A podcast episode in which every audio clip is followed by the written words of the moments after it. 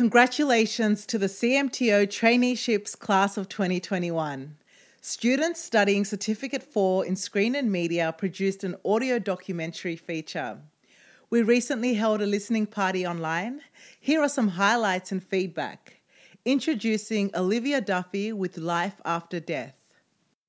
We all have a similar understanding of what happens when we die. We know that a person becomes a body when their life is gone. We know that those bodies start to decompose, and we know what happens if that body is buried, cremated, or even mummified as the ancient Egyptians did.